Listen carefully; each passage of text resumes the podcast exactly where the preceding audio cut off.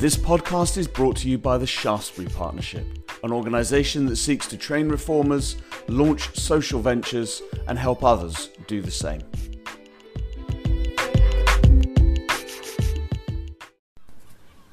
And welcome to the Shaftesbury podcast. We're here on the first day. Uh, we've been allowed to meet outside again, so we're out in the garden. You'll uh, uh, hear nice, relaxing sounds of uh, birds and trees rustling in the background. Uh, pleased that you could join us uh, either online or, uh, or on YouTube. And we're here to think a little bit about the resilience series that we launched just recently. But perhaps for some people tuning in, uh, they've not heard of the Shaftesbury Partnership for the first time. So, Nat, love you just to give us a little bit uh, of an intro to what the Shaftesbury Partnership is, what it does. The Shaftesbury Partnership is uh, an organisation set up over 10 years ago now to really pioneer approaches to tackling inequality and systemic problems in society. Uh, a lot of the early years, uh, Patrick, myself, and I, and others were involved in starting new ventures. They could be charities, businesses, things like the Challenge Network, which helped pioneer the National Citizenship Service, uh, a number of other ventures too. And more recently, the focus has shifted to helping other organisations develop their capacity to launch new system changing uh, initiatives and also starting to train individuals to become social innovators as well. Great. Now, the resilience series is obviously thinking about resilience on a very big scale, but resilience is also a personal question. So, Patrick, let's start with you. What's really tested your resilience in the last 12 months? Well, I, the simplest answer is my dad died. Um, Christmas 2019, my dad was in hospital, and the whole of last year was dealing with elderly, sick parents um, in the middle of COVID, which meant that everything that you might have thought about caring for elderly parents had to be rethought. Um, and um, that was several months ago, and it, it's still something that uh, affects me. Um, I wouldn't say on a daily basis, but every so often I realise um, something's missing from my life that was there for the previous 50 odd years. Mm. Yep. So it affects that ability to, to keep bouncing back. Mm. Nat, uh, what does the last year look like for you in resilience? Yeah, similar. We've been fairly fortunate. Not not many uh, close family have passed away either because of COVID or not, but certainly within our circle, we've had both people pass away from COVID as well as not actually being able to either get treatment or you know other. A friend of mine uh, had an accident in the mountains, actually walking uh, with his with his uh, kids, and, and just hit his skull, tripped, hit his skull, and then he's gone. You know, not not that much older than me. So obviously there's that. Um, on top of that, I think for me, the family, for many others that we know, has been the shift to having to be working remotely, um, home educating, obviously, which which we did before COVID, but we, uh, certainly for many of our, our younger uh, our friends of younger kids, that's been a particular challenge. And just that I that that working out, you know, how do we have a routine now that you can't use the commute as your kind of way to mark shifting from from family and, and, and sort of rest time to, to work time. That's been that's been a, a pretty full on thing. Mm. Yeah, yeah. I know. For me, uh, we had a, a, baby five months, six months ago, and um, so many of the COVID restrictions uh, just complicated that. Uh, and so that, that ability to just cope with some of the, the complications that were there uh, in pregnancy anyway for us uh, were just harder to cope with, harder to bounce back from because of the various things that were happening around COVID. And so, uh, in that case, for me, it was a number of different things compounding together that was really affecting mm. my resilience. Well, having a having a first child is is yeah. already a big resilience challenge in yeah. life, isn't it? Yeah, to have absolutely. it in a pandemic is. Uh, so, yeah. so, so both of us have had a major life event yeah. under lockdown. Yep. Yep. And, and you know, life events we know something about. A lot of work at Shaftesbury Partnership has been around transitions in the life course and so on. Um, but whatever you knew about how to do it, all of the stuff that we we take for granted, like how family will operate, suddenly you can't do it. So we're making it up as we go along. Yeah, absolutely. Now we've obviously mentioned uh, lockdown, COVID pandemic a number of times. That's why uh, we're sat out in the garden and uh, uh, got our coats on, and uh, we're actually happy about it because uh, you know at least we can do this even if we can't be indoors. Um, but uh, talk to us, Nat, a little bit about why now for the Resilience series. There's an obvious theme because of, of what's happened, but you were thinking and talking about resilience uh, before the pandemic as well. Yeah, I, I think um, certainly in the Shaftesbury Partnership, we've often realised that a lot of the things that need fixing in the world are because we live in systems, in a world of systems. You know, whether that's the NHS, whether that's the way the traffic works, everything is a system. And sometimes we can so easily, certainly in politics or even in business, focus on the one thing that we see, the one challenge. You know, maybe the beds are filling up in hospitals or whatever it is, but we don't think about how it all connects together. And so, you know, resilience within systems, and Patrick's more of an expert on this, is, is a really important concept. You imagine, you know, something like Kevlar or, or a fishing net can be so strong because of all the connections within that system, compared to something, you know, like a piece of concrete that looks really hard, but if you shoot a bullet in a piece of concrete, you get a different result from shooting in Kevlar. And so when the pandemic hit, it became really, really obvious that this was testing our resilience. This, is, this has been a really painful stress test period, if you like, where it feels very uncomfortable. You know, whether you're Kevlar or a piece of concrete, when you get shot, you know, it feels uncomfortable. I'm sure, um, but uh, where actually in one case you're you're getting stronger. You know, there's this this word going around called anti-fragile. Things that, like our immune system, get stronger the more you hit it. In principle. Um, so I think that's been a very important uh, idea. And then I wrote a lot in the early phases of the first lockdown about, you know what, the internet is actually a tool that was created to help us to be resilient. It was you know, invented as part of defense, particularly in America, initially, the, the underlying technology behind the internet. Um, so that should, should there be you know, a nuclear war, we could all uh, get on. It wouldn't just it wouldn't just be if you hit one central place, you could take out an entire country. You could carry on. And you know, for all of its challenges, going online this last year has enabled us to be resilient. Mm. We'd had a very, very different experience if we couldn't still communicate and work with each other. But, you know, as, as I've written in some articles, I think we, we lost sight of the purpose of the internet and things like the internet a few years ago. And we've all been very entertained and we've got Netflix and so on.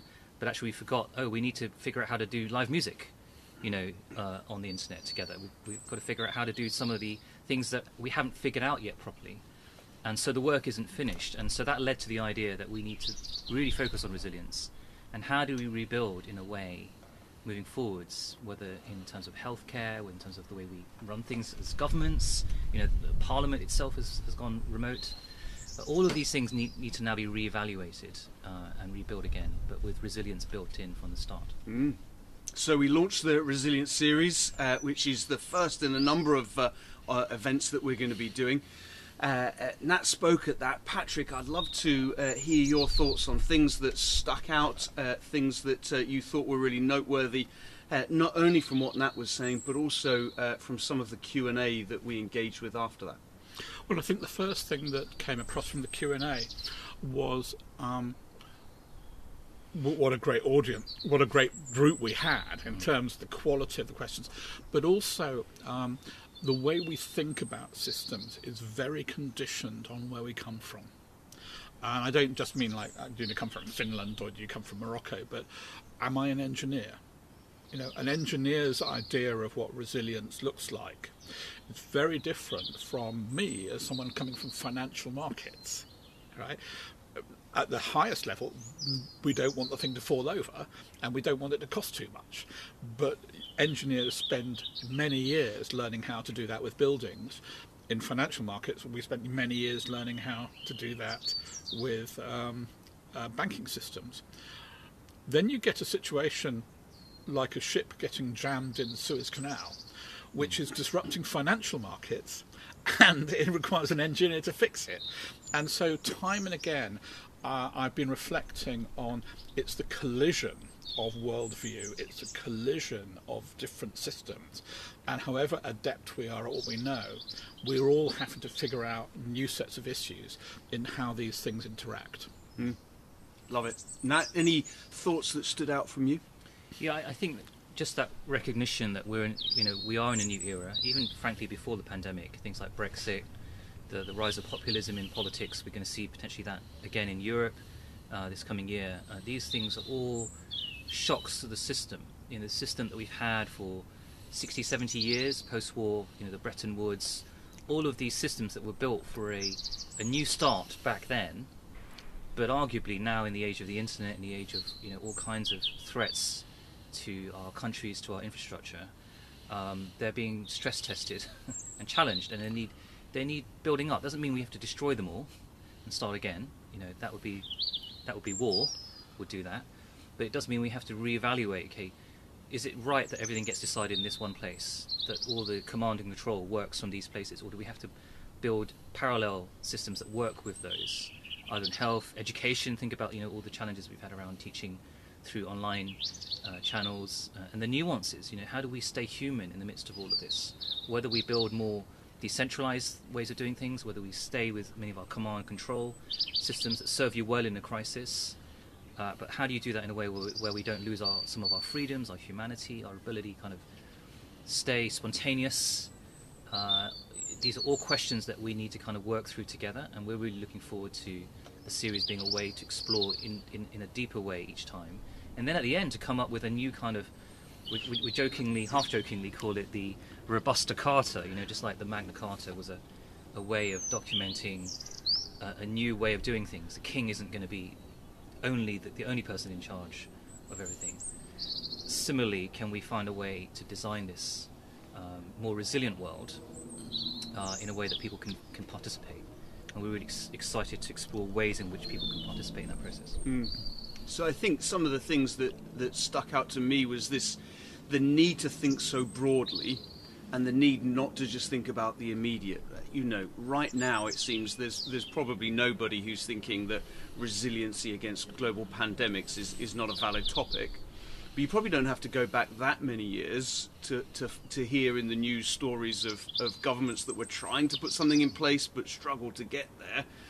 You know, how many people were talking about the Suez Canal uh, getting shut off, which is suddenly now having a, a, an impact around the world. And so, what are the other things that we're not thinking about? How do we think outside of the box? How do we think about the interconnect, interconnected nature of all those things? I, I think is really important. And we experimented on, on the night with uh, a new technology called Swarm, uh, which uh, was brought to us by uh, our partners Unanimous, who have this uh, technique and strategy for pooling the wisdom uh, that is within groups of people without a simple voting that, that just gets us a, a kind of a, a, a perhaps a result that isn't quite as uh, clever as it, could be.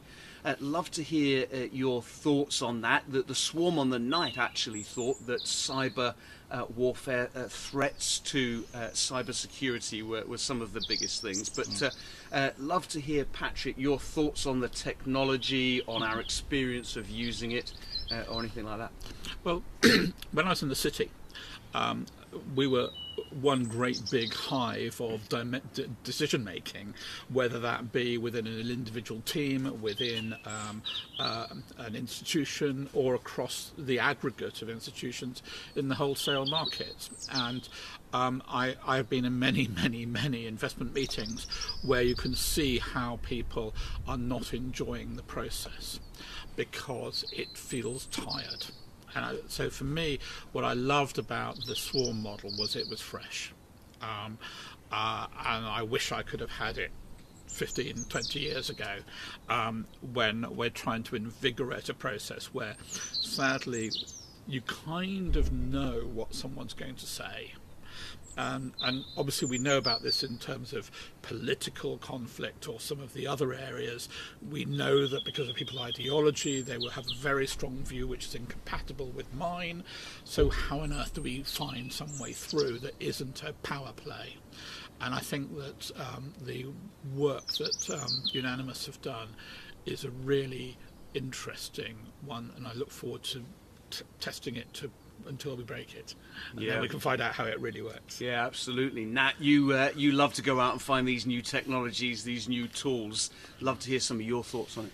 I think it's a bit of a game changer, uh, and I don't say that lightly. Um, you know, we, we've always known that the wisdom of crowds is something worth tapping into.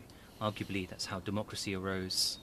Um, financial stock markets, in a way, tap that wisdom. We're Yeah. seeing right now, you know. But they, in many ways, they there's a there are flaws built into those systems of tapping in the wisdom. You know, um, financial markets, you can see there's problems when there's momentum, when there's false signals that get amplified. Um, similarly, in democracy, we've seen really dramatically the last few years that if you know you've got depending on the turnout 30 40% of people's view can lead to a president or prime minister or a referendum answer what happens to everybody else who had the other view but you know before they were expected to basically shut up and not say anything now with social media and protesting and so on people can can contest the answer in a, in a democratic process either through direct or indirect uh, democracy um, whereas if you go to the source, which I think unanimous really have been doing, they, they've gone to okay, where in nature is this happening? Actually, insects, particularly honeybees, you know, the decisions they make around which hive to go to, which is a life and death decision. If you get that wrong, when you, when when a bunch of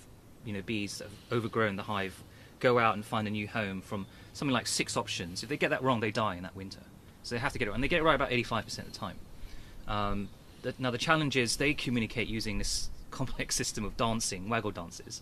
Humans, we don't know how to interpret things like how strongly do you feel about the answer. In fact, do you know anything about the answer?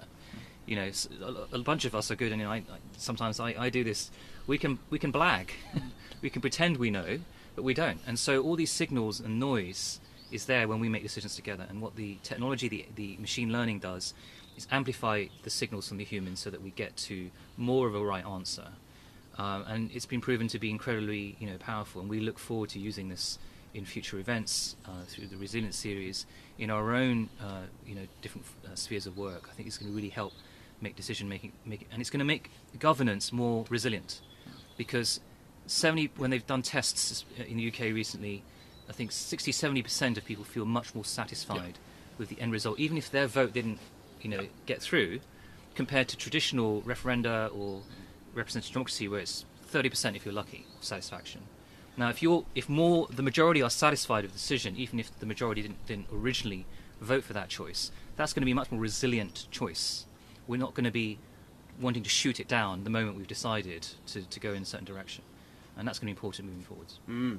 So looking to the future, then uh, we've had one event. Uh, we've now got a, a, number of events to come. We've already uh, hinted at the fact that swarm and those concepts will be important to us because as we uh, think about those being useful for resilience in the future, we don't just want to talk about them in the absence of those tools. We want them uh, involved again. What would be some of uh, your hopes? We'll come to you first, Patrick. What would be some of your hopes for the future of the series? So, um, first of all, I think I'm really keen. Um, I think Nat, at some point you talked about being human. Um, um, the problem with algorithms, the problem with machine learning, is um, it feels very impersonal. You know, it feels very reductive. Um, and I think that the steps being made in the technology um, in recent years have, have addressed that. But as we creep out of our little individual holes after lockdown, we need to relearn what it is to be a social animal. And that's emotional, that's um, relational, it's obviously it's about being productive and effective. Um, so, so uh, you can't do a resilient society in one session but I would hope that by the end of the series we'll have a really nice view of um, what resilient society looks like and how to get there. That's great. Nat, some final words from you on the hopes for the future Yeah. of the series?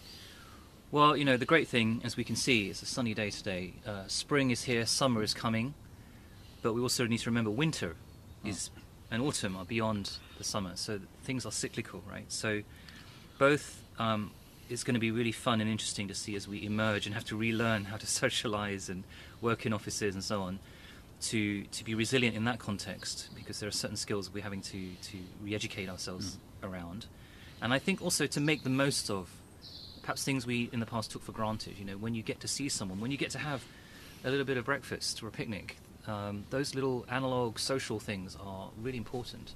And perhaps we, we took them for granted. And to enjoy and to learn how to make the most of those times when you maybe can see someone You know, I'll be seeing my parents soon this week for the first time in a year, six months. Uh, it feels like a year. Um, so it, learning how to do human well, if that makes sense. That sounds so weird. But also, not forgetting that we learn a bunch of things online. How do we continue? How do we make sure when we get locked down again, God forbid if that were to ever happen, we can still play music synchronously? There is technology people have worked on but gave up on three, four years ago, which we need to go back to to create that kind of live uh, experience on, uh, online. Um, so we mustn't just sort of go, well, we're coming out now, let's go back to normal. No, let's make the most of normal, whatever normal looks like. Let's also make sure we hone our ability to be resilient, whether we have the internet or whether we don't have the internet. Um, and let's make sure we're resistant to things like those cyber attacks, uh, resistant to some of the climate change events that are on their way, trade disruption. You know, there's, a, there's any number of things. We need to cherish the moments that we have together, and prepare for whatever the world, whatever you know, will hit us, and make sure that every time we get hit, we'll come out stronger. Well, that seems like a good place to end our conversation today. Uh, Nat, Patrick, been great to chat with you about resilience and the Resilience series. Uh, you've been uh, listening to the Shaftesbury podcast. Uh, if you want to uh, find out more about where we are, then uh, find us on Twitter, find us on YouTube. our website is spx.ventures. we look forward to seeing you at one of our Resilience series events in the very near future.